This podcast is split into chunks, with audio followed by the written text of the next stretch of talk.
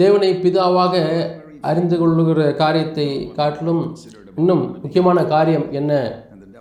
பிசாசு தோற்கடிக்கப்பட்டான் என்று பார்த்தோம். பிதாவா தேவன் நமக்கு பிதாவா இருக்கிறார் பார்த்தோம்.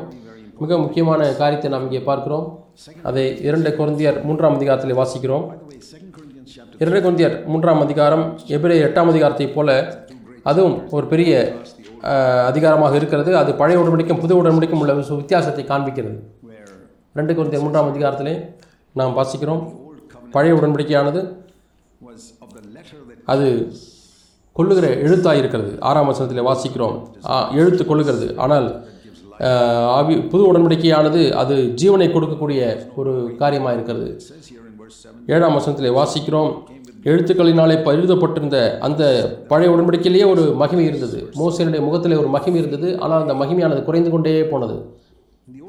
ஒழிந்து கொண்டே போனது. பழைய உடன்படிக்கையிலே ஒரு அற்புதமான வாழ்க்கைக்குள்ளாக வருவார்கள்.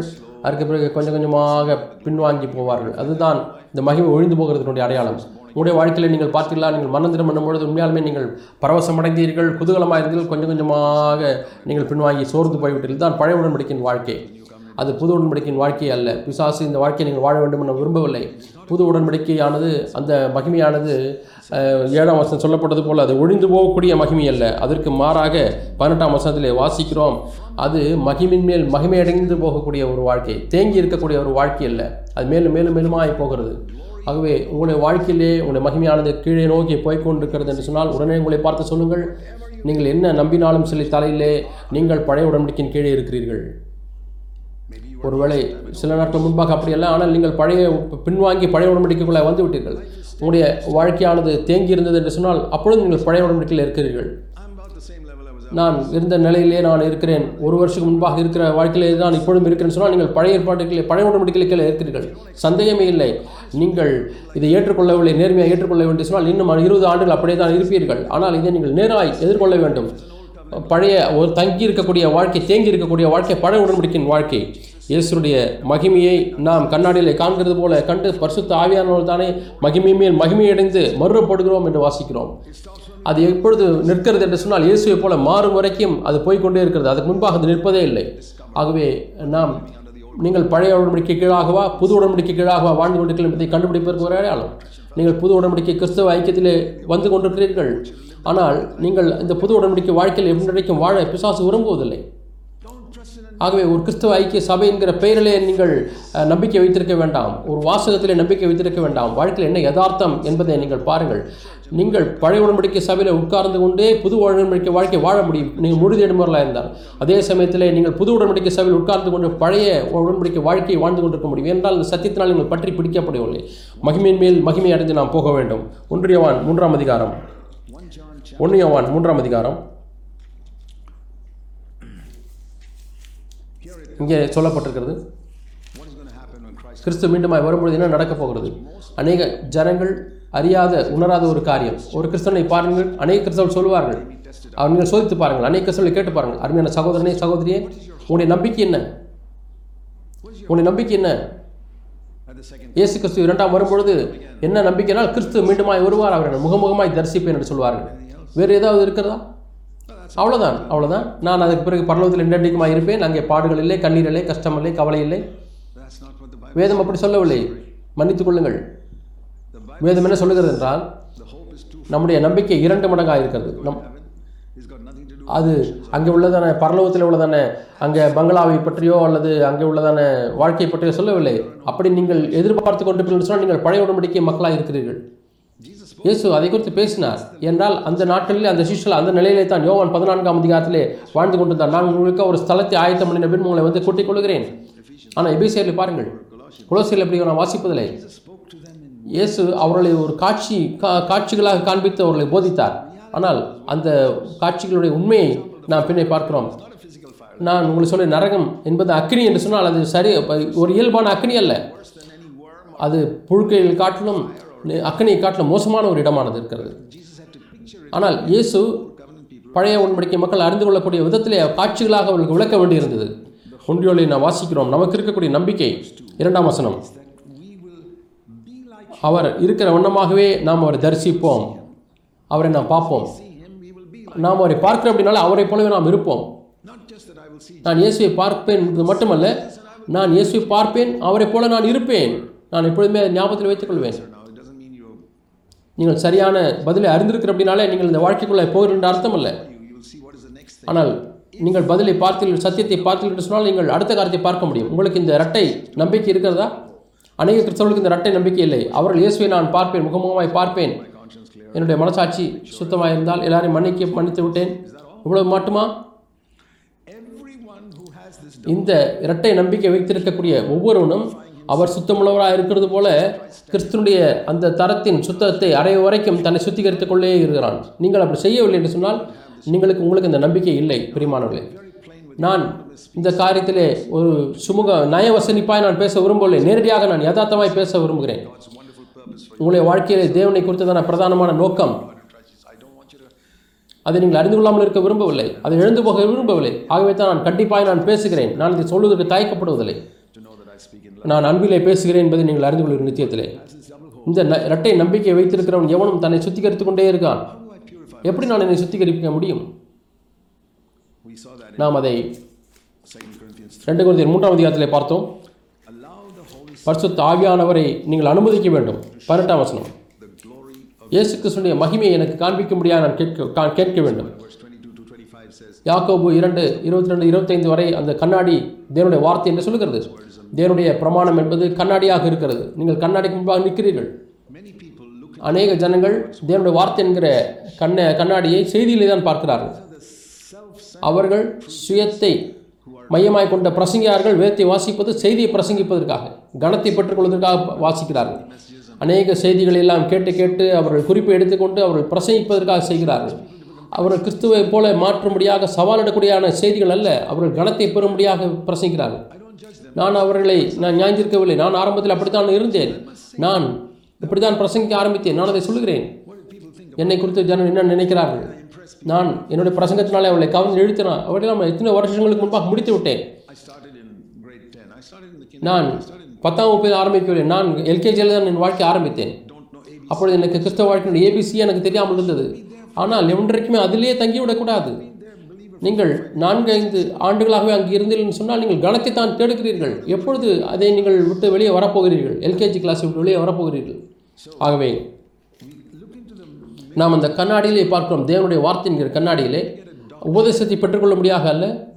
ஆனால் இயேசு கிறிஸ்துடைய மகிமையை பார்க்கும்படியாக அந்த கண்ணாடியில் பார்க்க வேண்டும். நீங்கள் பார்த்தீர்களா? நாம் எல்லாரும் அந்த திறந்த முகமாய் கத்துடைய மகிமையை காண வேண்டும். அந்த திரை போ நீக்கும் பொழுது இயேசுடைய மகிமையை காண்பிக்கிறோம். கண்ணாடியில் காண்கிறது போல அந்த மகிமையை நாம் காண்கிறோம். பரிசுத்த ஆவியானவரை பரிசுத்தாவினர் ஆரம்பத்திலே பழைய உடன்படிக்கையிலே பத்து உடன்படிக்கையிலே காண்பித்தார். ஒரே தேவனை நீ வணங்க வேண்டும் விக்கிரத்தை நமஸ்கரிக்க கூடாது கொலை செய்யாதிருப்பாயாக விபச்சாரம் செய்யாதிருப்பாயாக இந்த காரியங்கள். அவே பிரமாணங்கள். இன்றைக்கும் இருக்கிறது. இன்றைக்கு அந்த பிரமாணங்களை நான் உங்களுக்கு மனதிலே வைத்து சொல்லவில்லை. இயேசுவை நான் பார்க்கிறேன். இயேசுவை எப்பொழுதும் தொடர்ந்து நான் பார்த்து கொண்டே இருக்கிறேன். எப்படி நான் ஒரு ஸ்திரீயை சீக்க முடியும்? எப்படி உபச்சாரம் செய்ய முடியும்? இயேசுவை எப்பொழுதும் எனக்கு முன்பாக எப்பொழுதும் பார்த்து கொண்டே இருக்கிறேனே. எப்படி நான் உலகத்தில் கோபமடைய முடியும்? மனைவி மீது எப்படி கோபமடைய முடியும்? இயேசு அங்கே உங்களுக்கு மனைவிக்கு நடுவில் நின்று கொண்டு தான் கோபப்பட முடியுமா? ஏன் நாம் மக்களிடத்தில் கோபப்படுகிறோம்? என்றால் நாம் இயேசுடைய சமூகத்தில் இல்லை. நாம் இயேசுடைய மகிமையை நாம் பார்க்கவில்லை. இதுதான் புது உடன்படிக்கையினுடைய அற்புதமான ஒரு விஷயம். நான் இயேசுக்குரிய மகிமை என்ன எல்லா இடங்களையும் பார்த்து கொண்டே இருக்க முடியும். இங்கே போவதற்கு உங்களுக்கு நாட்கள் பிடிக்கலாம் என்றால் எவ்வளோ நாட்களை கூட இருந்து விட்டீர்கள். சில சமயத்திலே அந்த ஒரு குருடனை ஆண்டவர் தொட்டார். அவருக்கு இரண்டாவது தொடுதல் தேவைப்பட்டது. என்றால் அவனுக்கு மரங்களையும் மக்களையும் வித்தியாசப்படுத்தி காண முடியாமல் இருந்தான். அவனுடைய பார்வை அவ்வளோ மங்கி இருந்தது ஆம் உண்மைதான் பிரியமானவர்களே. நாம் யாரை ஜனக்கி நேசிக்க வேண்டும் எந்த பொருட்களை பயன்படுத்த வேண்டும் என்கிற வித்தியாசத்தை நாம் பய பார்க்க முடியாமல் போகிறோம். தேவ ஆண்டவர் பொருட்களை பயன்படுத்தவும் மக்களை நேசிக்கும் கொடுத்திருக்கிறார். ஆனால் இப்பொழுது அதை தலைகீழாய் மாறிவிட்டான். அவர் மனிதர்களை பயன்படுத்துகிறார்கள் பொருட்களை நேசிக்கிறார்கள். பணம் பூமிக்குரிய காரங்கள் எல்லாம் நேசிக்கிறார்கள் ஜனங்களை பயன்படுத்துகிறார்கள். இவெல்லாம் தலைகளாய் மாறிவிட்டது. நமக்கு இரண்டாவது தொடுதல் தேவை. நாம் மரத்துக்கும் மனிதர்களுக்கும் வித்தியாசம் காணும்படியாக அநேக காரியங்களை நாம் தெளிவாய் பார்க்க முடியும். எப்பொழுது என்று சொன்னால் இயேசுவை நாம் பார்க்கும்பொழுது தான் பரிசுத்த ஆவியானவர் இயேசுடைய மகிமையை வேத்திலிருந்து எனக்கு காண்பிக்கும்படியாக அவர் வந்திருக்கிறார். ஆகவே சுவிசேஷங்களை வாசிப்பது எனக்கு எவ்வளோ ஆசீர்வாதமாக இருக்கிறது.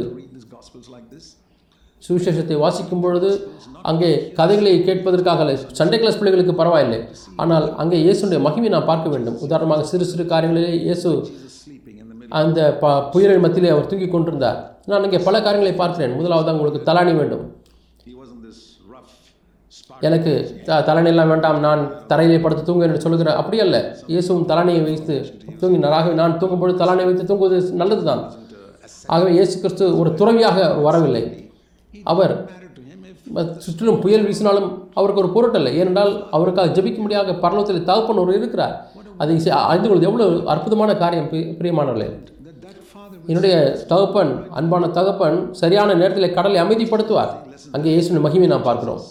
இன்னொரு நேரத்தில் அவருடைய மனதுருக்கத்தை பார்க்கிறோம். ஜனங்களுக்கு மீது இருக்கக்கூடிய எவ்- எத்தனையோ நாட்கள் பசங்கத்தையும் கேட்டுவிட்டு ஜனங்கள் பசியாக இருக்கிறார்களே அவர்களுக்கு பணத்தை நாம் வசூலிக்க வேண்டாம். இலவசமாய் நாம் அவர்களுக்கு சாப்பாட்டை கொடுப்போம். மனதுருக்கம். யாருமே குஷ்டரோகியினுடைய மேலே தோளிலே கை போட மாட்டார்கள். ஆனால் இயேசு போய் போட்டார். மனதுருக்கமுடையவராக இருந்து அவர் சுகப்படுத்தினார். அவர் அங்கே அற்புதத்தை செய்தார் என்பதை நான் பார்க்க பார்க்க விரும்பவில்லை. ஆனால் அங்கே மனதுருக்கத்தோடு கூட அவர் பார்த்தார். மற்ற அந்த குஷ்டரோகியை குணப்படுத்தக்கூடிய அற்புதம் வல்ல- வல்லமை இருந்தது என்பதை பார்ப்பதை காட்டிலும் அந்த மனதுருக்கத்தை நான் பார்க்க விரும்புகிறேன். அவருக்கு இருந்த மனதுருக்கம்.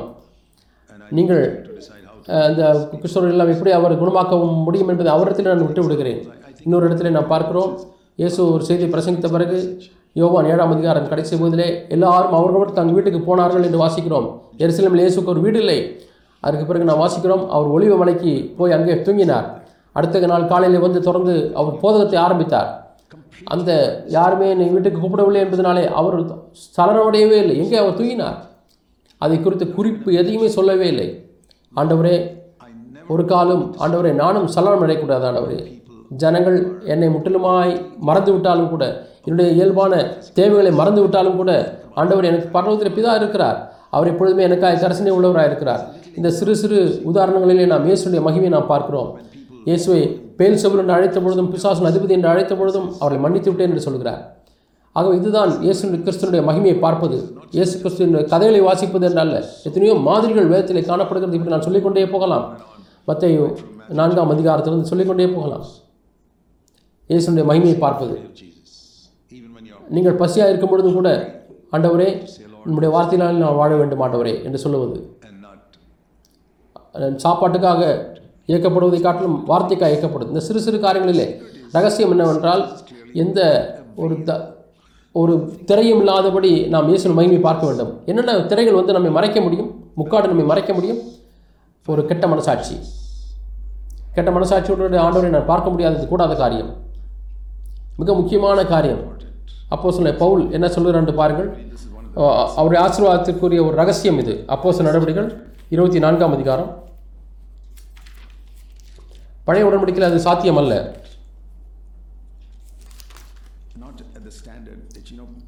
முதலாவதாக அப்போ இருபத்தி மூன்றை நான் உங்களுக்கு காண்பிக்கிறேன். பவுல் சொல்கிறார் அப்போ இருபத்தி மூன்று ஒன்று என் வாழ்க்கை முழுவதுமாக நான் நல்மன சாட்சியோடு தேவனுக்கு முன்பாக நடந்து வந்தேன்.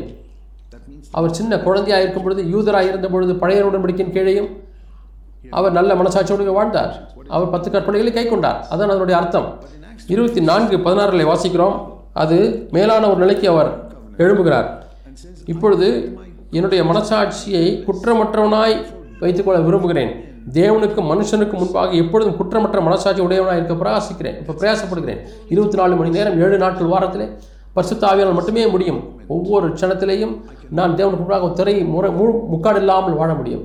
நான் ஆண்டவரை இயேசுக்குவை தெளிவாக என் கண்களால் பார்க்க முடியும். என் பிதாவினிடத்திலே நான் எந்த மனசாட்சியில் தொந்தரவும் இல்லாமல் பேச முடியும். ஏனென்றால் அது எப்படி சாத்தியம்?